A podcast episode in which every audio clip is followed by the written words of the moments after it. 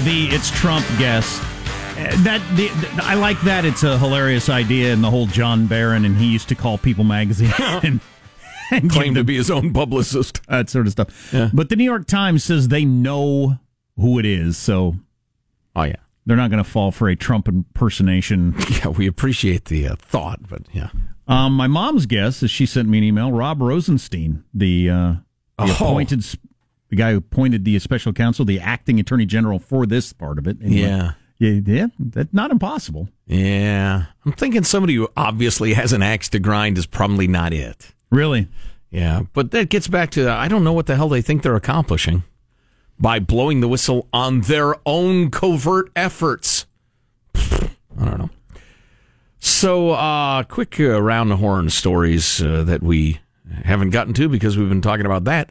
Uh, we uh, brought up the whole Generation Z heads to college thing yesterday, and uh, the I generation. all right. There is a rather a long discussion in this uh, otherwise excellent piece in the uh, San Diego Union Tribune of, about Generation Z. Uh, researchers are also debating what the new generation should be called. Well, stop debating it and get back to researching. The it's a dumb debate. The only reason I like iGen is because I think growing up with the internet does actually make you different.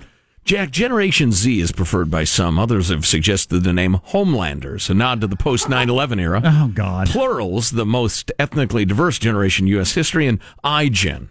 Okay, with all due Your res- favorite. with all due respect, diversity and 9/11, those pale in comparison the way your life is different because you're growing up with uh, the internet and social media. Yes, true.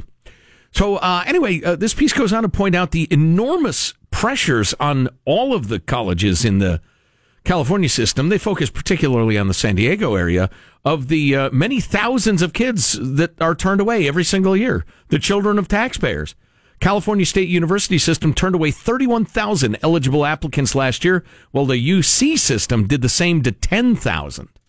Um, and, you know, not only that, but um, I know a couple of people who were literally at the top of their class in high school with extracurriculars. They're just stunningly capable students who could not get into the UC of their choice, um, which just uh, flabbergasted me.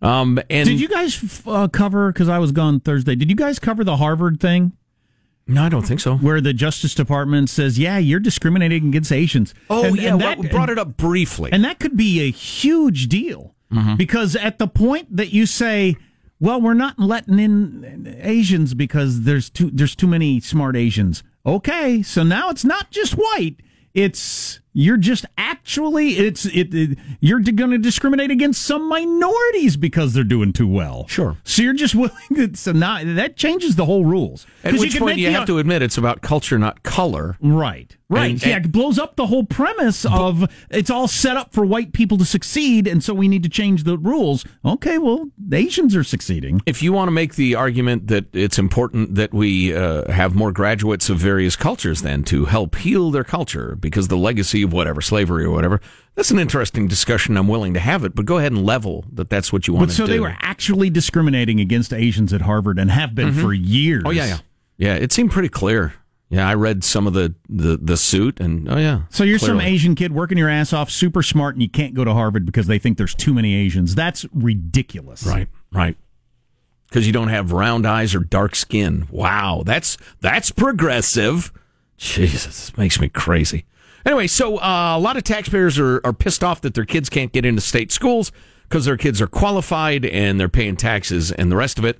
And they're talking about UC San Diego being just jammed, and they're they're building dorms and facilities as fast as they can. They don't have enough professors. I guarantee you one thing: they have enough of administrators. Anyway, that's an old uh, bitch of mine, and I'll move along. Um, and then, uh, so they get into that. Then the post millennials and the argument over what to call them, which is a silly, silly argument indeed. Although we all all know what we're talking about. Well, we got to agree on something. Yeah, broad agreement. The But we're running out of letters, right? So what do you do after Generation Z? double A. Okay, It's like the rose in an auditorium gotcha. or in my wine storage facility.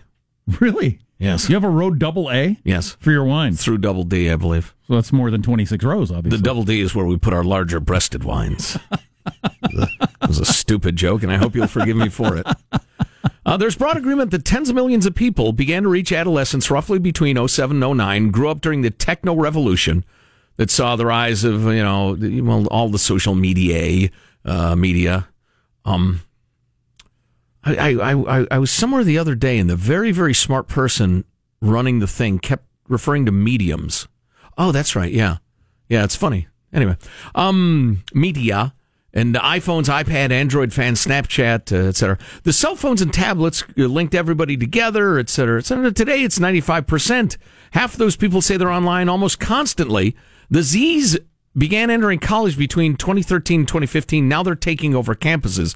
And says a psych professor at San Diego State University and the author of the 2017 book iGen. It's the most stunning, sudden generation change I've ever seen. That doesn't surprise me. I empathize with university administrators and faculty. They thought they were finally figuring out the millennials. Now they have a new generation to deal with, and there's quite a generation gap. Scientists and marketers describe the Z's as deeply compassionate people who are very accepting of a person's gender, race, and sexual orientation. That's clearly true. They're intolerant of intolerance. And they also label everything they disagree with as intolerance, and they're incredibly ideologically rigid. That's my own interjection. They're also, getting back to the uh, researchers, they're also less independent, less self confident, less optimistic than millennials and they are in no hurry to move from adolescence to adulthood, often delaying such rites of passage as getting their driver's license, getting a job during their high school years. Uh, they're the, dating the, later. They're highly concerned about their physical safety, their emotional well being, and yet they're little concerned. Hitlers when it comes to ideology. Highly concerned about your physical safety in the safest time there's ever been to be alive as a human being. Yeah, that's that's something. Boy, oh boy, oh boy! If you could go back a hundred years or a thousand years and tell people in the future when it's safer than you can even imagine. That's when people will be the most scared mm-hmm. for their physical safety. I'm sure a philosopher wow. would explain why to you. Marketers say Z's prefer texting to talking to people in person. Well, I, have noticed that. Yeah. Um, uh, some of those, though, are, are interesting choices that you can make dating later. The idea that you get to choose to get a job later is uh, something that we've crafted for them. Yes. I mean, because that just wasn't. Yeah, plenty of people throughout the history of mankind would have loved to start working later in their life. Mm-hmm. Just wasn't an option if you wanted to put food in your mouth and not be standing in the rain. Also, uh, the obvious uh, texting, posting photos, playing games, streaming videos, etc., etc., and less and less reading uh, Peter Herman, who's a lit professor, literature at San, uh, that doesn't mean he's like uh, ready for a party. A lit Man, professor. Is, you got to get that professor. No, that's oh, it's, awesome. it's actually short for literature. at San Diego State says they're not developing the capacity to read complex material. You can't understand the Bill of Rights or the history of race relations if you don't read. You will proceed in ignorance. The world is complicated. It's not a simple YouTube video. I'm sorry, I spaced out. TLDNR. yeah, I know. Uh, let's see. Um, so, oh, oh, and then then we come on to my favorite topic: free speech and civility, which yeah. I alluded to earlier. Every generation thinks the next generation or the younger generations are going to ruin the world and are vastly different from them, and they're generally wrong about that. But this whole internet age, oh, I, and I only agree with this because I've seen it the change in myself. It's changed me. It's changed me, and I had decades of, you know, uh, being planted in a certain sort of environment mm-hmm. before it came upon me. Right. And it's changed my ability to pay attention for very long. God, if you grew up with that. You are the animal that's always lived in captivity. These young folks, mm-hmm. um, as it were, in terms of survival skills. Uh, Del Dickson, who teaches uh, poli sci at the University of San Diego, who I'd love to talk to about this, said, We talk about religion, we talk about race, we talk about gender, and we've never moved beyond the bounds of civility. Um, people aren't afraid to be challenged, they aren't afraid to get out of their comfort zone. But that's not the case everywhere, and that's not the case as much anymore. Uh, last year, uh, UC President Janet Napolitano, the system worked, who is a crook and a fraud, created the National Center for Free Speech and Civic Engagement because she was concerned about the spread of political violence and speech suppression at the nation's campuses. Well, she got that one right. Huh. The system worked. Then they mentioned the epochal, the fabulous uh, piece in the Atlantic in 2015 by uh, Greg Lukianoff and Jonathan Haidt, um, which has been turned into a book. It has, and I will uh, hungrily read it. Uh, quote, a movement is arising, undirected and driven largely by students to scrub campuses of scrub campuses clean of words, ideas, and subjects that might cause discomfort or give offense. They get into the snowflake characterization. Um, it's all over the world because we had that example in Great Britain of they took down that Kipling poem that it was the the most treasured poem in all of English literature for for for a hundred years, and now it's not allowed on a college campus because Kipling said some semi favorable things about colonialism. That's right. Yeah, which is crazy. Yeah, yeah, it is absolutely crazy. And then they interview a couple of college students, and again, I wouldn't want to be quoted when I was in college. I thought oh, some God, stuff. No. But they're uh, essentially saying it's not that we're intolerant of words we don't like. We're intolerant of people who don't respect the, you know, people in general and blah, blah, blah, blah. Okay, all right. See, that's the same thing, my darling. You think it's disrespectful to disagree, you know, as uh, the great what's his name said back in the year something or other. Um, I have it on the desk. I like it so much. I really need to get more sleep. Um, never, never let me uh, make the mistake of believing I am persecuted when I'm merely being contradicted. Oh. That's uh, Ralph Waldo Emerson, I believe. That's a paraphrasing, but you get the point. Should have um, named one of my kids Waldo. It's a good name. You went with some good old timey names, which I uh, which I appreciate. Um, and then they mention, as Jack brought up before, um, they're getting much more intense about my major has got to get me a job. It's got to be an applicable worky worky major, yeah, which is fine. Yeah, I well, I think maybe we swung too far the other direction for a while. Yes, well, every society, yeah, Ralph Waldo Emerson, let me never fall into the vulgar mistake of dreaming that I am persecuted whenever I am contradicted. And y'all snowflakes think you're always being uh, persecuted. If anybody dares challenge you, unsafe. Grow up. I'm feeling unsafe. All right, fine. I triggered you. Oh, blah, blah, blah. What was I saying? The, the, the major thing. Oh, yeah. It's a, every society veers between, you know, uh, overly harsh and tough, and then overly soft and self indulgent, and then it veers back again when something crazy happens. And I think the same's with college majors and a lot of things. Anybody normally into the NFL that's not going to watch as much this year head in that direction? Because we're feeling that, and it might just be us. I don't know. I don't think so. Our text line 415 295 KFTC. NFL comes back tonight with a two minute Nike ad featuring Colin Kaepernick. America haters, unite. Stay tuned to the Armstrong and Getty Show. Armstrong and Getty. The conscience of the, of the nation.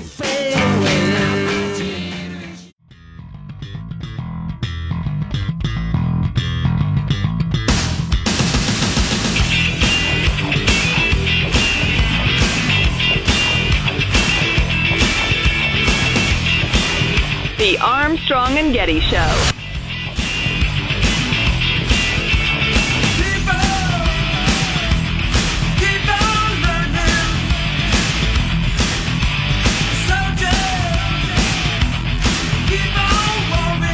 Okay. Um. Yeah, so we talked about the op ed in the New York Times a lot today, and I don't know. It'll be interesting to see if uh, the name comes out at some point. Uh, it will. I think it will. I mean, just like old uh, Philip Klein, was it, who wrote Primary Colors? Took a while. Yeah. Uh, years, but. Uh, yeah, well, years won't. which point nobody will care. Exactly. Yeah. Uh, so uh, Erik Wemple in the Washington Post with a two-fisted uh, beating of the the incredibly celebrated New York Times anonymous um, opinion piece about Trump's unhinged, et cetera, et cetera. Um, unhinged is a word that comes from Omarosa. Her tell It actually book. comes from doors, Jack, in the way they're attached to the frame. and I had the numbers. I have to bring them up, but her stupid book, which we announced it was stupid at the time. Right. Um, Remember, I said there is no overlap between people who want to read this and people who can read. None. Well, and I and I and I said it's going to sell zero copies. It's it it sold like a couple hundred copies. I mean, it really nobody actually bought the book, and it's just you know, I don't, I, I don't understand the world of publishing. I mean, your dad was in publishing. Maybe he can explain it. Um, I don't understand how these people get advances for these books that don't sell. Swing and a miss. Is that what it was? Yeah, it's The- like you think, uh, you know, Band X is going to be bra- great, and then their, their records don't sell. I'm anti the resistance from people who make mon- millions of dollars off of books. Period. Comey, Omarosa, this person with the op-ed piece, whoever. Don't wait until you get a book deal and then get your tour lined up and come up with the dust jacket you like and get your $3 million advance before you tell us how dangerous the world is in the moment we're living in. Right. If it's so freaking dangerous and you're such a patriot, tell us right now. Sure. For free. Yeah, yep. So uh, Wemple says reporters have done a remarkable work, uh, done remarkable work over the past couple of years, documenting how President Trump's cabinet and staff have freaked out over his incompetence. He says, and he gives a bunch of examples: uh, Don McGahn, Robert Mueller. NBC News, Rex Tillerson calling the president a moron. You got Bob Woodward. And heck, even sloppy author Michael Wolff of Fire and Fury fame said 100% of the people around him, they all say he's like a child. So there's not a lot of fresh news value in the fresh op ed published Wednesday by the New York Times. There's an italicized preamble hyping the piece, which he then quotes. Perhaps the New York Times op ed managers missed the approximately 10,000 quotes from anonymous administration officials raising questions about Trump's capabilities, not to mention some on the record comments as well. For instance, Rob Porter, former staff secretary, told Woodward felt like we were walking along the edge of a cliff, et cetera, et cetera. Um, and uh, and uh, then he says, you know, the whole 25th Amendment thing, which was kind of newsworthy. that cabinet I'd members say. discussed that early on, whispered about it. Did the op-ed, op-ed pages editors work their sources to firm up that contention? In what context? Were they whispers? What are whispers? Emails? Water cooler discussions? What do you mean? Yeah, I would. That's that's a very good question. Um, for the New York Times, uh, I think most people agree that it was okay for them to print it. But yeah, you, should you press the person on? So, did you all get call a meeting, get together, and discuss whether or not to invoke the Twenty Fifth Amendment, or did somebody say it once and say, yeah, "I don't know, might have to"? Who knows? Right. Was that the t- total of the discussion? Wemple goes on to say, listen to certain cable news precincts and the shock value of running an anonymous op-ed becomes clear. Quote, an extraordinary thing just happened. MSNBC's Chuck Todd said, sleepy-eyed Chuck Todd, sleeping son of a bitch, said at the top of his daily show. He called the piece unprecedented. So what? writes Wemple. Like most anonymous quotes and tracks, this one is a PR stunt. Mr. Senior Administration Official gets to use the distributive power of the New York Times to recast an entire class of federal appointees. No longer are they enablers of a foolish and capricious president. They are now the country's most precious and valued patriots. In an appearance on Wednesday afternoon, the president pronounced it all a gutless exercise. No argument here. Wow. So I don't know this. What's this guy's act? Erik Wemple is the uh, media critic for the uh, Washington Post. Which is, is a as- media critic. Which is as Trump hating a newspaper in general as there is in America. yeah, But um, he focuses on the cable news industry. right. That's really interesting, though. His take on that. My my first thought was that it was gutless. That was my initial response to the anonymous thing. Was that it was gutless to not put your name on it and stand there and and say, "This is who I am and this is why we're doing it."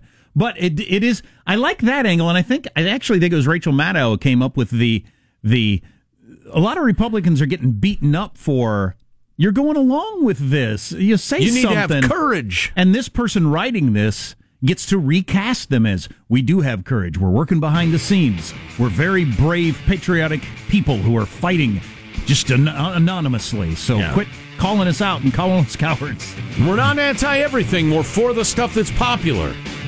But we're anti the unpopular stuff. All right, great. What's coming up in your news, Marshall? Well, the no, not me line is getting longer in the New York Times op ed scandal. We've got fireworks at the Kavanaugh hearings today and more bad news for Facebook. And the person who caused Donald Trump to run for president, it's come out. The direct motivation. Wow. On the way on the Armstrong and Getty Show.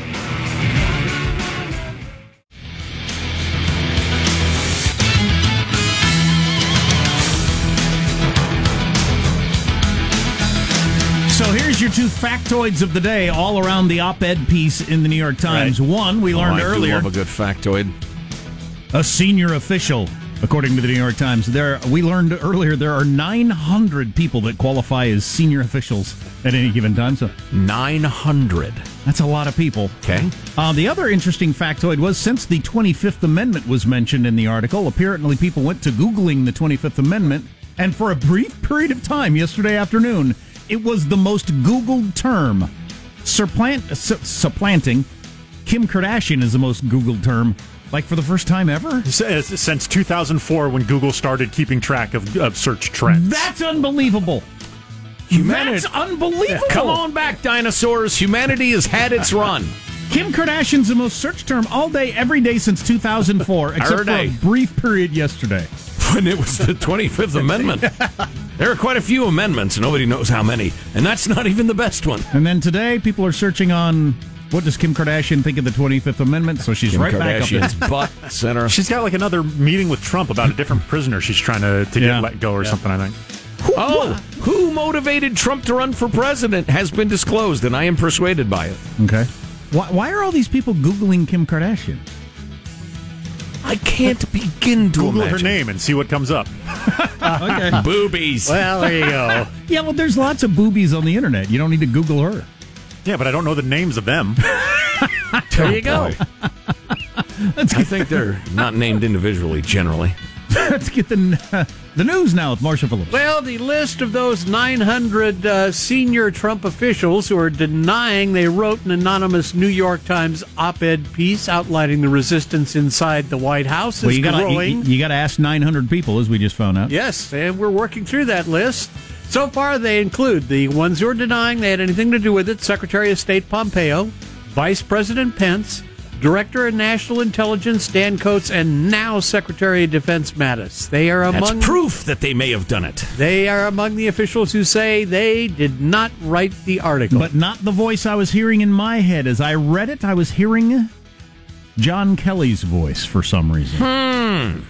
I was wondering if it was him, chief of chief of staff. But I he- know you've been hearing voices for years. I don't so- think he's the sort of guy that would do that. I don't. I don't think he oh, would. Oh no, do that. no, no, no! He's a man of honor. No I think he- freaking way. he would resign. Right. Hey, another uh, uh, factoid from history. Yes? In the final paranoid days of Dick Nixon's administration, when he was trying to figure out who is leaking this, that, and the other, Right. He demanded that everyone at the State Department and maybe on the national, I can't remember, and one other body uh, be given lie detector I think it was the National Security Council. Yeah, that may well be. Yeah. He demanded everyone be given lie detector tests. Um, and they didn't have enough lie detectors. They were like gathering up all of the polygraph machines in D.C. and starting to run people through, you know, lined up outside the office. Wow. Yeah, yeah. That's Crazy town. kooky. Yeah. Democratic Senator Cory Booker of New Jersey says he is going to make public an email from Supreme Court nominee Brett Kavanaugh dealing with racial profiling, even if it puts him at risk of being expelled from the Senate. I'm going to release the email about racial profiling. And I understand that, that the penalty comes with potential ousting from the Senate. He's calling it an act of civil disobedience. Booker Wow, said he is desperate to claw ahead of Kamala Harris. Booker saying he wants to expose that some of the emails being held back have nothing to do with national security. Now, If Republican I were him, I'd have worn Nikes while I made that statement. Republican Senator John Cornyn of Texas said of Booker's action, That is irresponsible and outrageous, and I hope that the senator will reconsider his decision. He read rules contemplating expulsion of senators for violating Senate confidentiality rules, and several Democrats promptly said in response, Bring it on. No, it's a constitutional crisis. There you go. That I don't understand. California DMV. California DMV is now admitting employees may have mishandled, oh, about 23,000 voter registrations. Ah, what are you going to do? DMV said Register it. illegals. That's what you're going to do. DMV says it sent the Secretary of State's office incorrect information for some of the many voters under the state's new motor voter law. The errors mostly affected customers' vote by mail, language, and political party selections. So the DMV said it'll be sending out letters to affected voters so they can go ahead and correct their information. So, uh, so what was that list? The uh, it was vote by mail, Okay. language, Right. and political party selections. They mishandled them. What does Yes. that mean? That's disturbingly vague. One of the explanations Corruptifornia. I saw It's a third world banana republic. One of the explanations I saw were apparently there were facilitators and toggles and and widgets that were incorrectly handled. Yeah, and, and all the union to- members registered everybody Right. as a Democrat. Right, and they commingled information. Yeah, there's a shock. Hey, fewer Americans these days are signing on to Facebook. Got a new survey shows 26% of U.S. users have deleted the Facebook app from their cell phones over the last 12 months. That's something. Pew Research Center also found 40% of the adults asked said they're taking a break from checking the social media website for several weeks or more. Well, the bloom went off that rose fast. I mean, all you had to do is hear a, hear a little bit from insiders, including the top guy, and you realize this isn't all fun and joking around and pictures of my vacation. I'm connecting with old friends. Right. I'm being exploited. One last note controversial former Alabama judge filing a $95 million lawsuit against British comedian Sacha Baron Cohen. Former Senate candidate Roy Moore claims he was duped into appearing on Cohen's Showtime series, Who is America? The complaint alleges fraud and defamation of character after Moore said he was lured to D.C. to accept a phony award for supporting Israel. The lawsuit's also naming CBS and Showtime for airing the episode, which features the disguised Cohen demonstrating a fictional device to detect pedophiles. And as he moves it toward Moore, it starts beeping. That is uh, defamatory. Whether it's legally actionable, uh, clearly parody, blah, blah, blah. I don't know. $95 million suit. Moving ahead, it looks like. And that's your news. I'm Marshall Phillips, the Armstrong and Getty Show, the conscience of the nation. Squawky might be the senior uh, administration official who's blabbing. you don't know. I think it's interesting that the Washington Post took so many digs, Oh, yeah. uh, both on the cable news and in, in their paper about you better gotten this right. Bit of a cat fight between the WAPO and the failed New York Times. Huh. Now, So it was one event, it was one revelation, it was one person that motivated Donald J. Trump, real estate magnate, to run for the presidency. And I'm buying it. It's one person's opinion, but it rings kind of truish. I thought I knew what it was, but maybe I'm wrong. Stay tuned for the petering out coming up on the Armstrong and Getty Show. Armstrong and Getty. The conscience of the nation.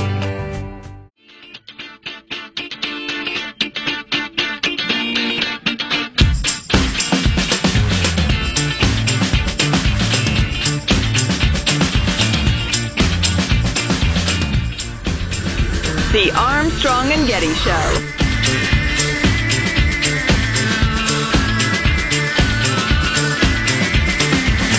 Every impressionist seems to have a signature impression. For me, it's John Madden. Uh, I love it when he explains things that you already know. He'll say things like, uh, You, you, you need to see. Because it, it, seeing is important, and if you can't see, then, then you then you then you don't know what you're looking at.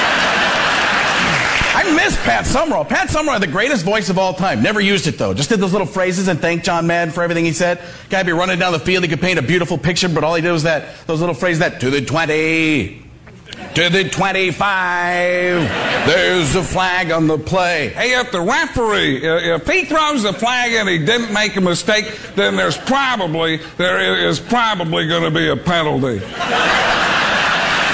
Thanks, John. And I'm sorry, who was that? Uh, Frank Caliendo. Oh, that was Frank Caliendo. Okay. He's good Yeah, he is at that. Uh, Yeah. The people he's the best at are like um, almost all dead and gone, but you know. That's the hazard of the gig. you want to hear my President Nixon? so, Michael Moore, fat, delusional, progressive filmmaker,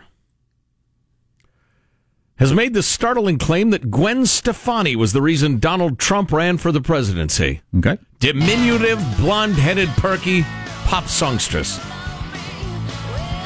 That's her Yes, she sang this song. Might as well turn it up a little if we're going to play it. Nope, it's too late. Turn it off! I guess make it stop. Holla. Can't stand it. Uh, so uh, She's now with the country sensation. yeah, Yeah. uh, uh, right. What's his name? The big fella. Old sexiest man alive, dude. Yeah. Shelton? Is that his name? Keith Yeah. Shelton, yeah, the uh, judge. It seems like, uh, to be a charming guy too on the TV, but who No, knows? not Keith. It'll come to us. Blake. Blake Shelton. Blake Shelton. Blake exactly. Shelton, yeah. That's his name. It's clearly his name. Anyway, Broke up with Miranda Lambert. all right, we're never going to get through this. Now she wants to shoot him and burn him. Apparently. His truck or something. Yeah. Yeah. Uh, so uh, Michael Moore alleged in an interview with the Hollywood Reporter that when Donald Trump learned that Gwen Stefani made more money as a coach for NBC's The Voice than he did on The Apprentice, that he organized his infamous Trump Tower campaign announcement as a way to show NBC he was more popular. He'd been talking about running for president since 1998, but he didn't really want to be president, Moore told Hollywood Reporter. There's no penthouse in the White House, and he doesn't want to live in a black city. Let's please. He lives in New York City, Michael, you fat idiot. But anyway, he was trying to pit NBC against another network, but it just went off the rails.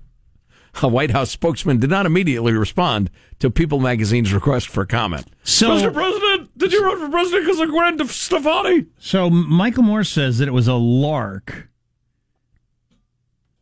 to prove that he's a bigger deal than Gwen Stefani. Right, because he was butthurt or, or unhappy that she was making more. And then to, to play it out, I suppose, because he immediately shot to the top of the polls, to a lot of people's surprise, and stayed there the entire time, except for like a one week blip when Ben Carson was above.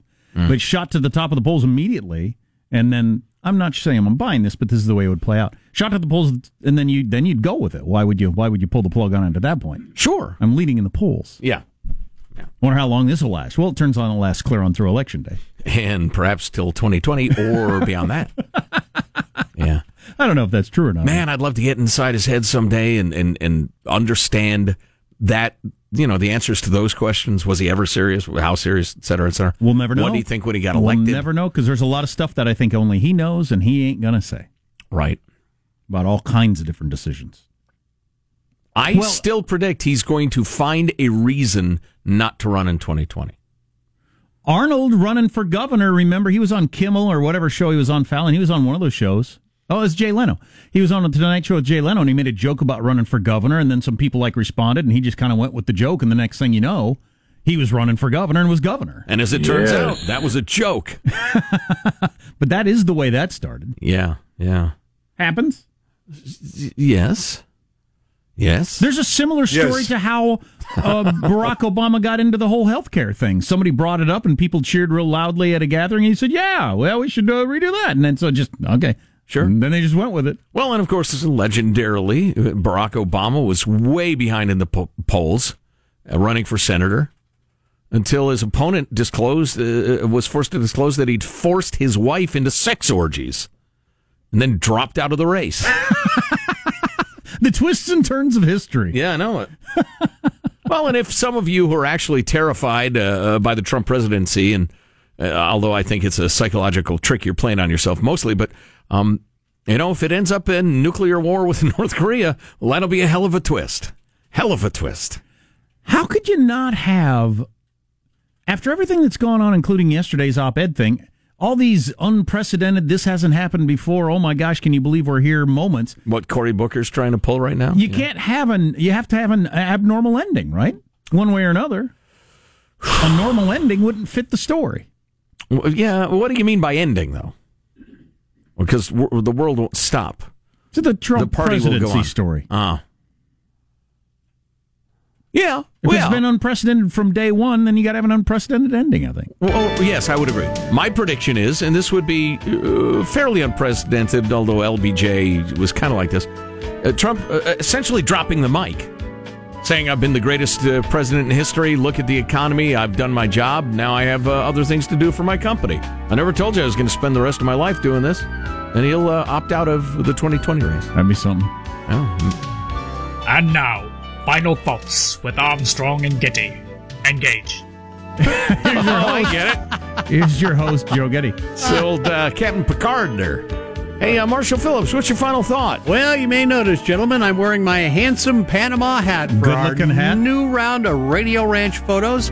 Ladies, check me out, ArmstrongandGetty.com. One handsome fellow. Ladies, check me No, out. it's, it's not a dating site. wow. Come on now. Wow, gigolo, Marshall. Ladies, check me out. Sean, what's your final thought? Positive, Sean. Yeah, a little Germa health update for you guys. Uh, apologies for working your corner here, Marshall. But if you're at the airport, the dirtiest place in the airport is the security bins at the TSA line. Be very careful. Yeah, they look dirty. I don't know why people just put their shoes in there all the time. right. Yucko. Hey, uh, Michelangelo, what's your final thought? On following breaking news, guys, John Frankel, a doorman at the Department of Measurements and Standards, may be the author of the op-ed piece. Damn it! So, Frankel, you backstabber. Doorman at the Department of Measurements and Standards. That's funny. Jack, uh, do you have a final sh- thought you'd like to uh, share with us? Yeah, I have no problem with anybody that's still fully into the NFL. That's perfectly fine. You know, choose your entertainment. But it's just it's just interesting to me that many years, decades of my life, where there's not a chance I would have missed the opening game of the season. Or opening weekend and not watch Oh, the game. no. Not a chance that I would have known who the favorite is and all the players and teams. And now I'm just, I, I, I won't watch anything till the Super Bowl. Meh. Times change, I guess. My final thought is actually an email from a beloved listener who sent along the disclaimer for the Krispy Kreme donut app. Now, why you would have that app is beyond me. I guess you get free coffees and stuff if you do this, that, and the other. The disclaimer for the app is 15 pages of legalese. For the Krispy Kreme app. for a get a free donut after you buy five app. Wow. Lawyers have ruined this great country. And we've allowed it. Armstrong and Getty wrapping up another grueling four hour workday. So many people have thanked so little time. Go to armstrongandgetty.com for the articles we talked about and the books and what have you. If you want to email us, arm, uh, I'm sorry, it's mailbag at armstrongandgetty.com. God, you could probably write a whole book on that Krispy Kreme story right there. Yep. See you tomorrow. God bless America.